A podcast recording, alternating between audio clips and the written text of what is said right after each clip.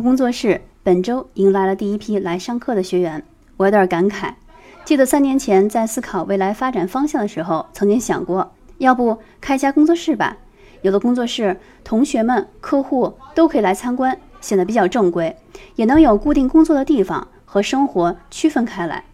工作室从正式决定找房子租下来，筹备布置场地，添置各种设备、家具、道具，花了多长时间呢？一个月左右。只要锁定了你的需求、地理位置、户型和预算，总能找到比较满意的场地。去年五月四日青年节，我公司的营业执照到位，一年之后，工作室也入驻，开始正式办公了，为一步一个脚印的自己喝彩。